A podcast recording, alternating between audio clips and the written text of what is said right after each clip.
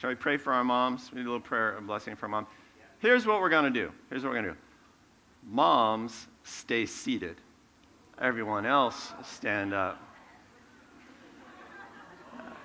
And then you can just extend a hand of blessing toward the mom.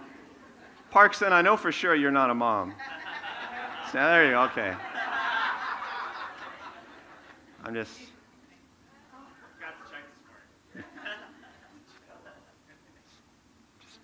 I'm not going to do the jokes.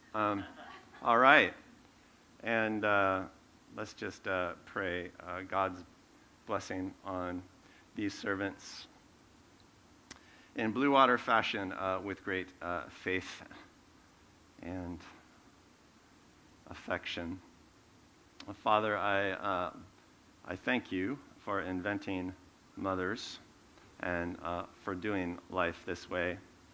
We pray, Lord, that you would stir up the best that is in these moms to reflect the best that you have given us as a people. In the name of Jesus, as your brothers and sisters in the Lord, mothers, we bless you with a day of refreshment, with the Sabbath blessing of the Lord upon you for rest, for celebration, and for supernatural provision in every way that you need. We bless you with honor in the assembly, and we bless you with the week of honor in the world. It shall go well with you. You shall experience grace wherever you go. I pray, Father, that you would pour out upon them the blessing of the affections that they have poured out upon us. In Jesus' name, everybody says, Amen. Amen. And if you didn't get one of our roses, complain to Kwok, or no, Mike has them. Complain to Mike right now.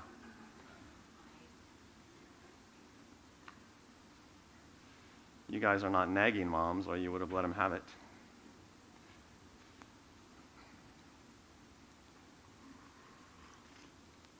How's your week? That did not sound convincing at all. You saw me wearing a mask earlier, perhaps. I was around some sick people this week, not to alarm you. I did not get sick, no symptoms. We got tested yesterday, no COVID. I told my wife it was because of my vegan diet and my copious use of cayenne pepper. So I don't know if that's a controversial COVID solution, but there you go. But anyway, I thought I'd wear the mask. Just, I mean, because you know, why not be polite and careful and stuff like that. But I took it off, and I'm going to preach at you anyway. We're starting a new sermon series today on something that you may have heard of. One of my favorite things in the world to talk about: grace. I have it on good authority that it's amazing. It's amazing. And so a warm-up question today, since so many of you were enthusiastic and knowledgeable, I'm going to ask you, ready? What is grace? How would you define grace? Some of you are Christian veterans, so I'm sure you've thought about this before. How would you define grace? I'm going to give you 8 seconds to be brilliant. Go. Undeserved favor. I heard someone say under. I think there might have been a deserved at the end of that. What else? Undeserved favor. What does that mean exactly when you have favor from someone? Fill that out a little bit. Goodness. Hey. Forgiveness, acceptance, blessing, favorable things. All right. All right. What else? How would you define grace? What else was in your brilliant little minds? A mother's love. Bonus points for Jason. Awesome. That was kind of a softball, but you hit it out of the park, man. All right, what else? Welcome. Interesting word, yeah, with respect to grace. That's not bad. Gentleness, grace and gentleness. That's an interesting connection. Why do you make it? I mean, it's a good connection. Why do you make it? Think about it a second.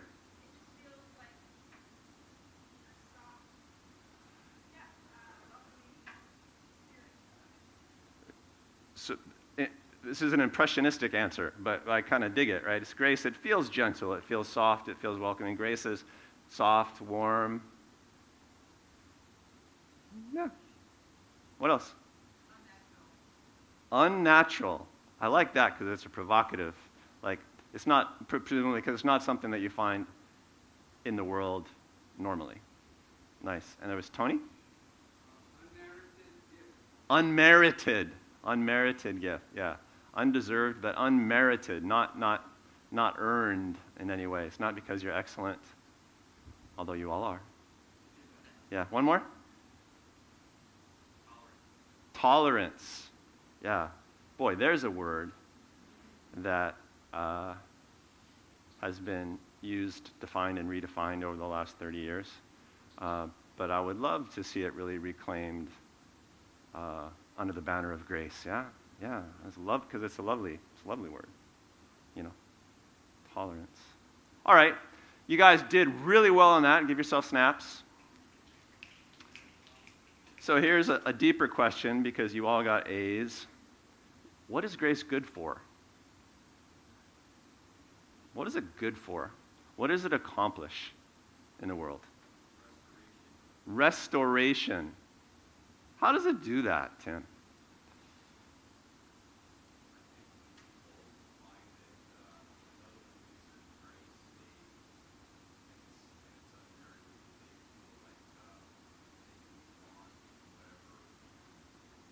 Yeah.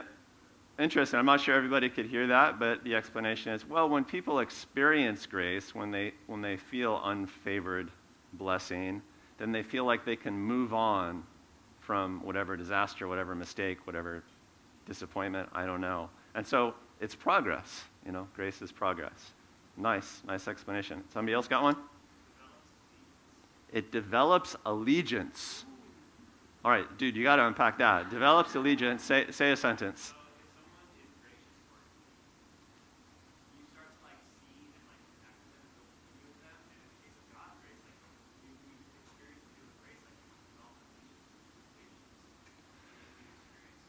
Yeah, so what Evan said there was like, well, when somebody gives you grace, then you feel like you can develop community with them, was one of the first things that you say. So I like that, because it generates community in a unique way, right?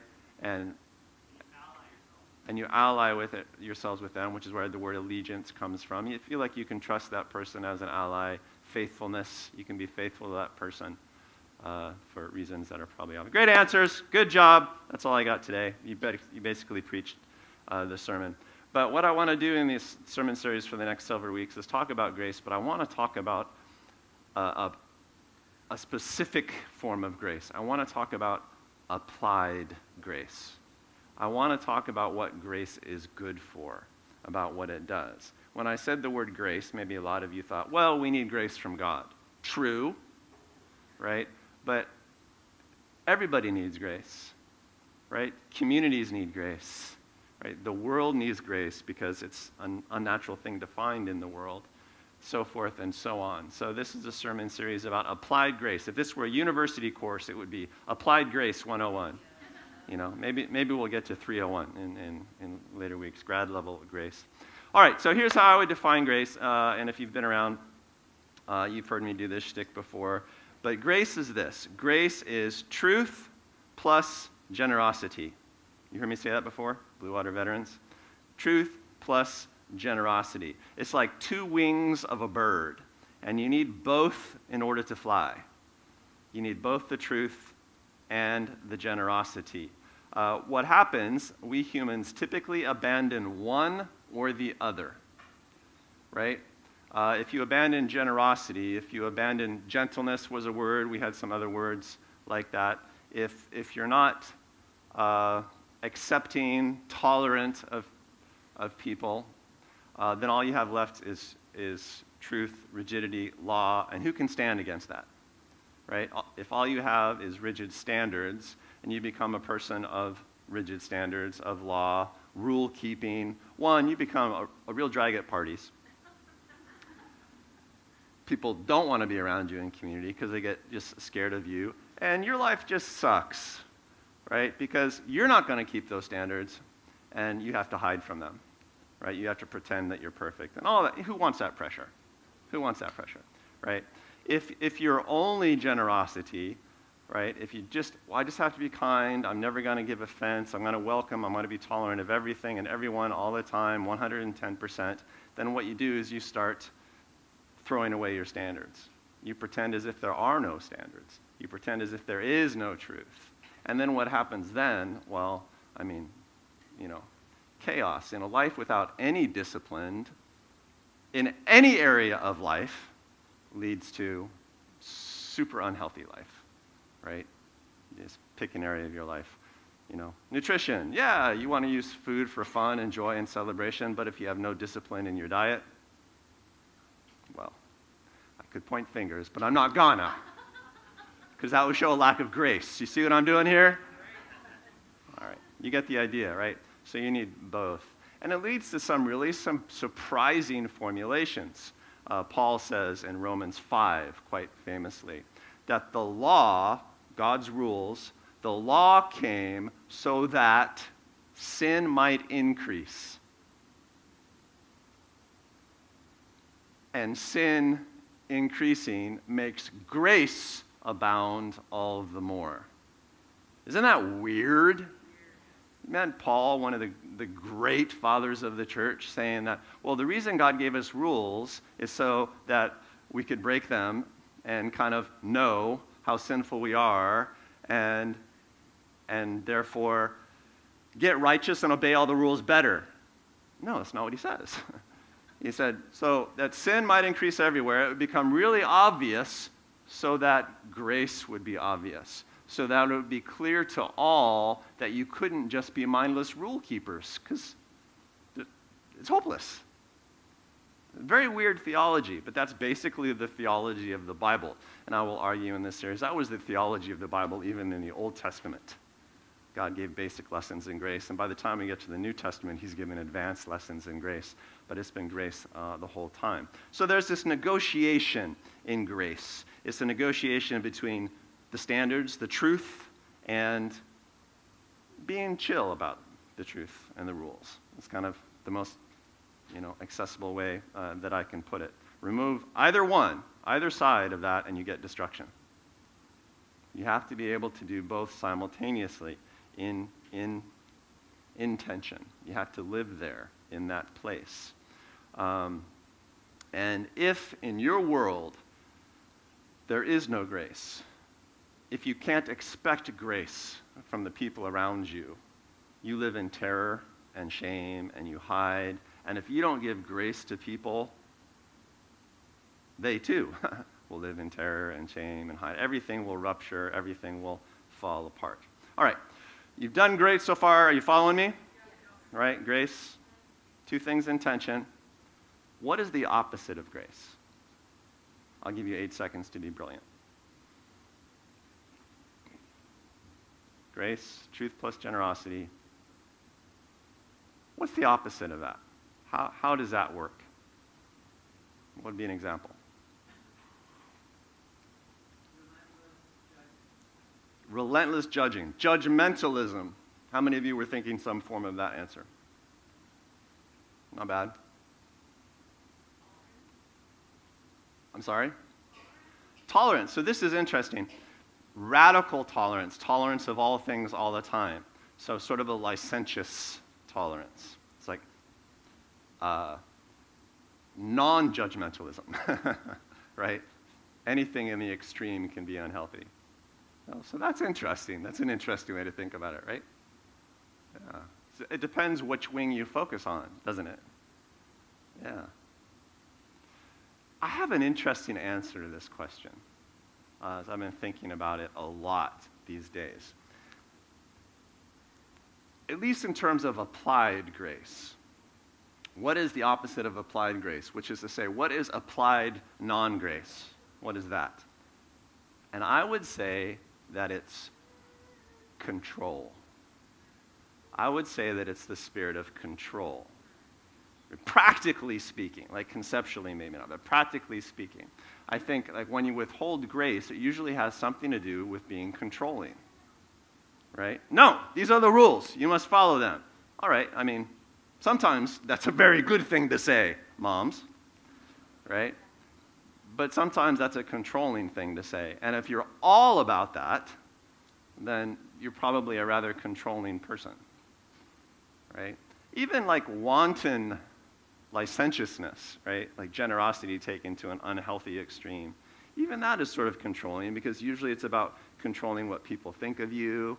It's like, no, don't judge, that would be terrible. You're not allowed to judge, you're not allowed, I'm not allowed. Like everything is okay, which is a form of judgment, a form of control, right? You're controlling environments, atmosphere. You're being legalistic in an anti-legalistic sort of way. And the reason I've been thinking that a lot is because, well, I think today, in the past few years, I think what's killing society, what's killing culture is a lack of grace, right? Grace has been sucked out of the culture. We have developed, more than ever, an inability to live in that tension called grace. And we've become extremely judgmental or non-judgmental in a very judgmental way, right? Lots of pointing fingers, right? There's no generosity. Like, you could be a great person, but if there's one thing wrong with you and it gets out on Facebook, you're canceled, you know, or, you know, it's the culture wars, because, like, you know, the woke culture has its problems and the reactionary culture has its problems, and, right? And so everything's getting very controlled.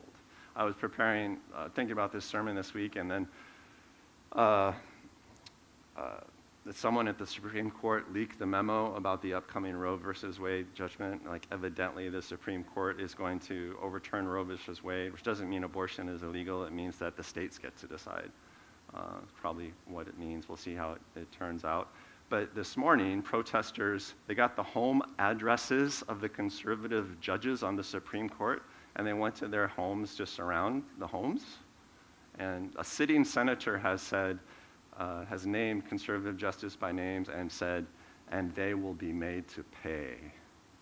So it's like, I mean, whatever you think about the judgment and legal, and like whatever is going on there, it's like, wow, this is the Supreme Court, right? They're supposed to be, by definition, above it all, and they're getting life threats.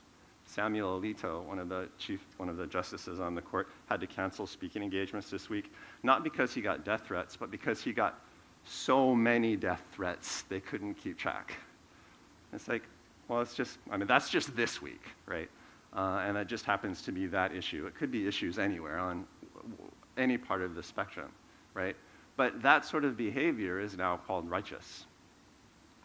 And we've seen more and more of that. It's been building in our culture for several years. And I think it's infected the church in a terrible way. We've experienced it a lot, even at Blue Water.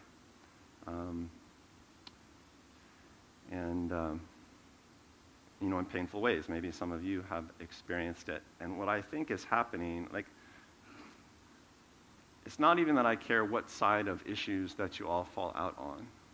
What I care about is when Christians give up on grace. It's the thing nearest, dearest my heart in the kingdom of God. And I think the church, the capital C church, like the rest of society, has been seduced to a large extent to kind of give up on grace. And you see churches splitting all over America. And can't do that at Blue Water. Gotta stick with grace. So my heart has been heavy about it for various reasons. What is grace good for? Well, there's some great answers already. I think it often leads to people changing their lives when nothing else would lead to them changing their lives, right? Like, we tend to be fruitful in the tension. It's like the fish ponds that dot our island on the shore. Where do you put fish ponds? In fresh water or in salt water? Where do you put them? Yeah, you put them in the place where they come together, because that tends to be the most fruitful place generally, right? You get a mixture of all sorts of life, and I think it's a fair. If Jesus had done the Gospels in Hawaii, I'm sure he would have used that analogy to talk about grace. I'll share a story about wheats and weeds that are quite similar, but like it's where things are in tension that life tends to happen best. And so when people feel that there are standards they can shoot for, but they won't get judged terribly when they fail, then you can live, then you can breathe, then you can grow, then you can participate. In Blue Water vernacular, when you feel truth and an atmosphere of generosity, then you are able to try, right? Faith is trying, we say at Blue Water. Try does not mean succeed. Try means try, right? All the faith is in the trying. But if you don't know grace, then you think you have to succeed. And if you think you must succeed, then it makes trying a lot harder. You following me? Right? So trying does not succeed. Trying does not succeed.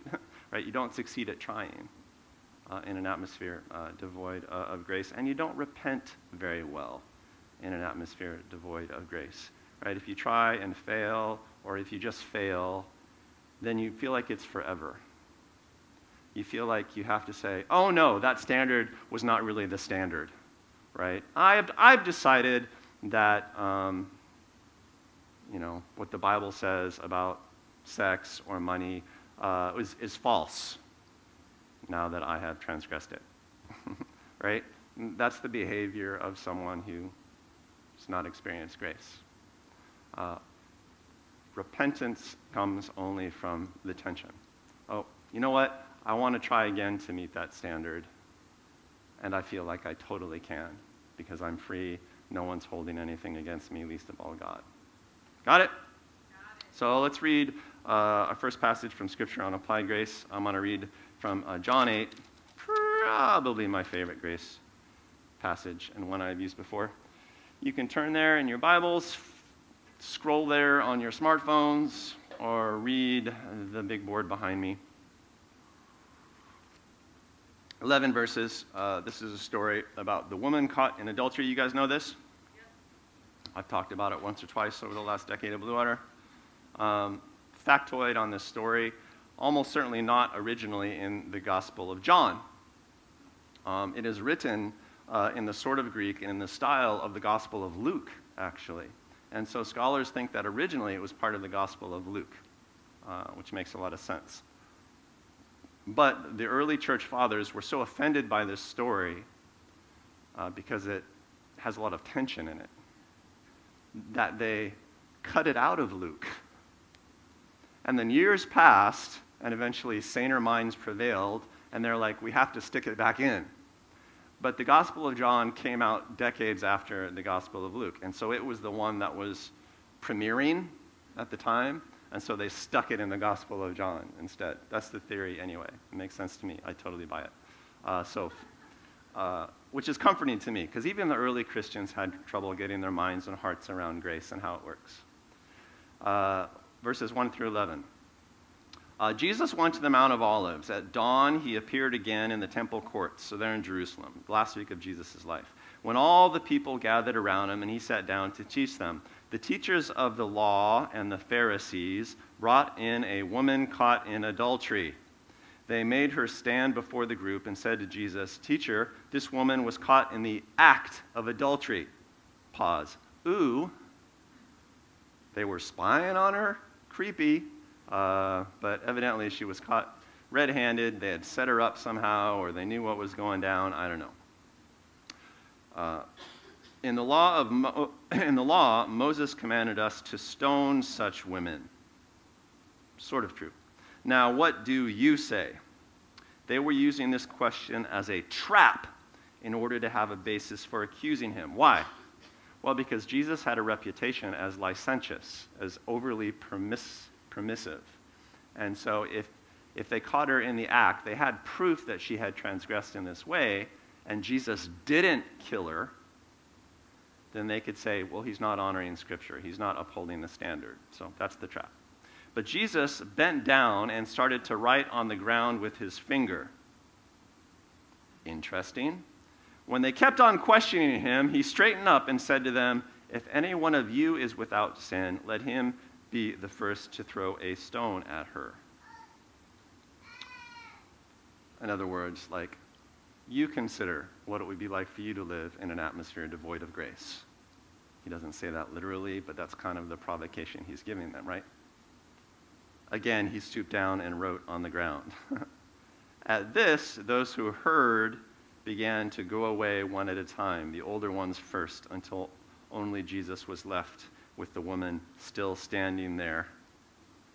And Jesus straightened up and asked her, "Woman, where are they? Has no one condemned you?" "No one, sir," she said. "Then neither do I condemn you," Jesus declared. "Go now and leave your life of sin." So he brings up sin at the end. Only one of two places in Scripture where Jesus calls the sin out of someone that was like manifestly a sinner. And in both instances, it has this sort of twist of caring on it. Like, okay, don't sin, because they're trying to kill you. So, you know, you should probably straighten up, you know, for any number of reasons. Do you think that she needed her sin pointed out to her at that point? But, you know, he takes the opportunity to kind of reify that, oh, no, there is a standard here, my dear, and you're not keeping it. Careful. All right. So a lot to talk about in that story, but let's just go through a couple of things quickly to illustrate grace and get it fixed in our heads for the next few weeks. The heart of the story is that Jesus is confronted with this woman caught in the act. The jury is there, right? And he's supposed to judge her. And instead, he bends down and he doodles on the ground. And scholars have given themselves fits over the centuries saying, well, what was he writing on the ground with his finger? So my position on this is, like, if it were important, they probably would have told us.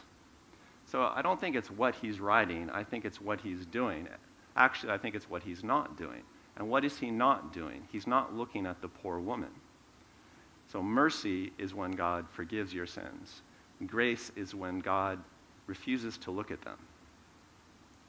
Doesn't that feel different? Right? He doesn't say, I forgive you. He says, I won't dishonor you. I won't put you through the indignity of this. And that's a slightly different heart. Right? Because she was feeling so scared and so shamed. And he's like, that's not how I see you. So I will literally not see you. I love that. I would do backflips for that if I could do backflips. Isn't that just awesome? Doesn't look at her until we get to a safe space where everybody leaves. And then he straightens up. Right, and says, hey, nobody's judging you? Now we can have a chat. When you're free of judgment, now we can chat about what you did wrong. Because until you experience grace, any talk I have with you about sin feels like judgment, and you will resist it. Once you experience grace, then I can talk to you about your sin, and we might be able to talk like human beings and help each other.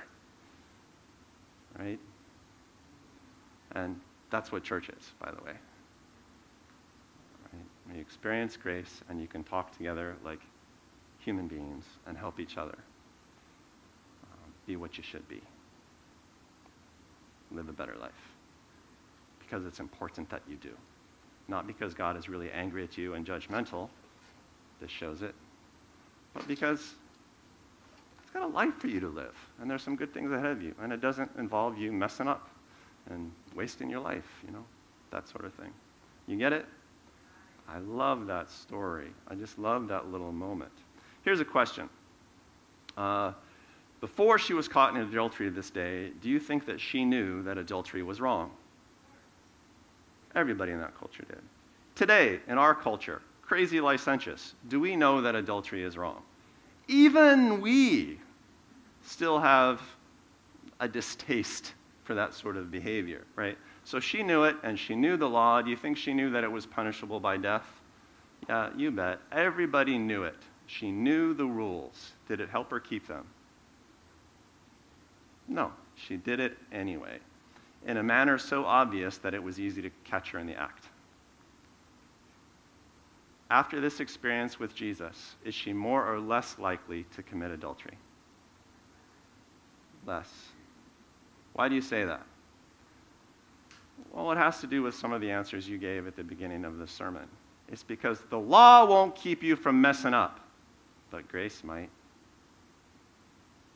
It might give you a spirit of try. Well, I really want to do this. I don't know if I, but I'm going to try and do the right thing. And then that leads to faith, and that leads to progress and growth and learning and stuff like that. So it's really grace that inspires righteousness.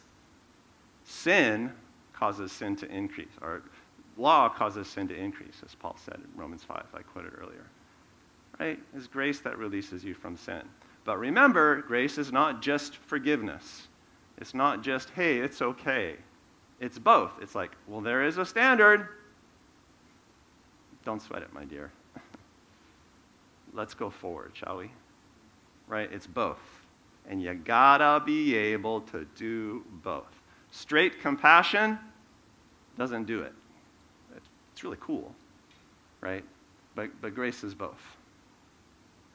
And Jesus manages to show grace in a very graceful way, doesn't he? He gets in the truth. Right? He doesn't deny the standard. He doesn't debate the morality. He just adds grace to it. Very Christian of him.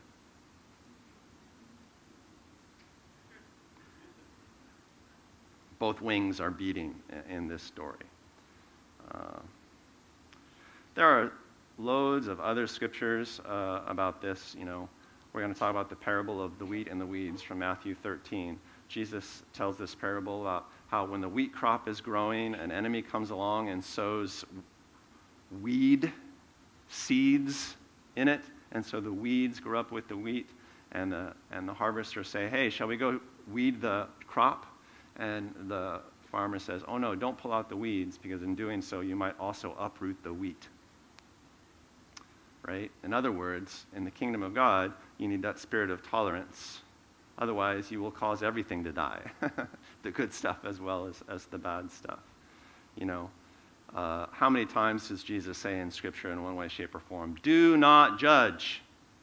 You know, in Matthew 7, do not judge, and the measure with which you judge shall be used to judge you. Right? Don't judge. It doesn't mean there's no truth. It's just don't judge with it. You can talk about it and try to uphold it, but don't reject people on the basis of it. And I'll argue that the whole Old Testament legal system was actually based on exceptions to the rule. I mean, the Old Testament legal system was not sin and die. It was sin, make a sacrifice, and then move on. And that sacrifice was like you killed a lamb, or if you couldn't afford a lamb, you killed a couple doves. Something that was valuable to you, in other words. And if you couldn't afford that, a handful of flour. In other words, God would take any excuse to forgive you and let you move on. The most minimal gesture. People misread the Old Testament all the time. Very forgiving of God back then. So we'll leave you with the question, how should you apply grace in the world? This has been sort of a food for thought sort of sermon. I've been working on this problem my whole life. My whole life, I have asked myself, above and beyond anything else, how do I show grace in the world? Because grace is the most foreign concept on earth. Nobody understands it. Very few Christians truly accept it. Right? They major on one wing or the other, but they don't do both. So how do I communicate, illustrate, convince the world that the tension of grace is the way to live? Oh, I've been trying so hard in so many ways. The time I was a teenager. I have lots of stories about it, but we're kind of out of time, so I'll share them in upcoming weeks. But I'm constantly putting myself in places of tension in the world so that I could try to show the way of Christ. These days, the world is generating those places for you, and you probably have a number of them in your life. How can you show? How can you apply grace in those areas? This is the standard. I'm totally chill about you not meaning it. I'm even chill about me not meaning it sometimes, although I'll try to do better, and I would encourage you to try as well. That sort of idea. You know. So how might you apply grace? And I'll just leave you this one thought. Have you ever heard the phrase moral courage? Have you heard that phrase? People talk about that. I don't know where to start. I was trying to find like the philosophical, source to coin the term moral courage. But it was the idea that if you have a moral code, it's going to take courage for you to keep it. And so there's physical courage, which is like, a soldier running in the face of bullets in order to rescue someone or something like that. That's physical courage. Moral courage is you're running in the face of moral bullets. You're running in the face of judgment and rejection and maybe sacrifice coming at you, but you're going to do what you think is right anyway. Here's what I would say. There is nothing in the world that takes more moral courage than grace. If you live a life of grace, if you stand on grace, you will be under fire. I guarantee it. You'll be under fire from people in the church. You will certainly be under fire from people out in the world. Right? I have said often that the kingdom of God exists between the world on one hand and religion on the other. And Jesus faced opponents from both sources, yeah? They both killed him. Moral courage. It will feel scary to you to apply grace. You'll be like, how do I know if what I'm doing is right? How do I know if it's okay? Will other people think that it's okay? Or will they judge me on one side or the other? That's right. You don't know most of the time. It will be scary. And let that be a sign to you that you're doing the right thing, that you're at least in the ballpark where grace is concerned. Father God, I pray for Blue Water Mission, at least, that you just release a great spirit of grace in a season devoid of grace. I pray that you would let us be light in the world. Let us be salt on the earth to show grace to people who have no expectation of it and no understanding of how it works. I pray that you would make us people of truth, and I pray that you would make us people of generosity. And I pray that we just nail it somehow. That like the story of Jesus and the woman caught in adultery, we'd be able to do it with cleverness, with grace, with artistic accuracy. And we need your inspiration for that, Lord. We need you to breathe on us. We need you, Holy Spirit, to give us words in that hour. But we say this morning that our heart is in it, right? That we commit ourselves to it. In Jesus' name. Amen.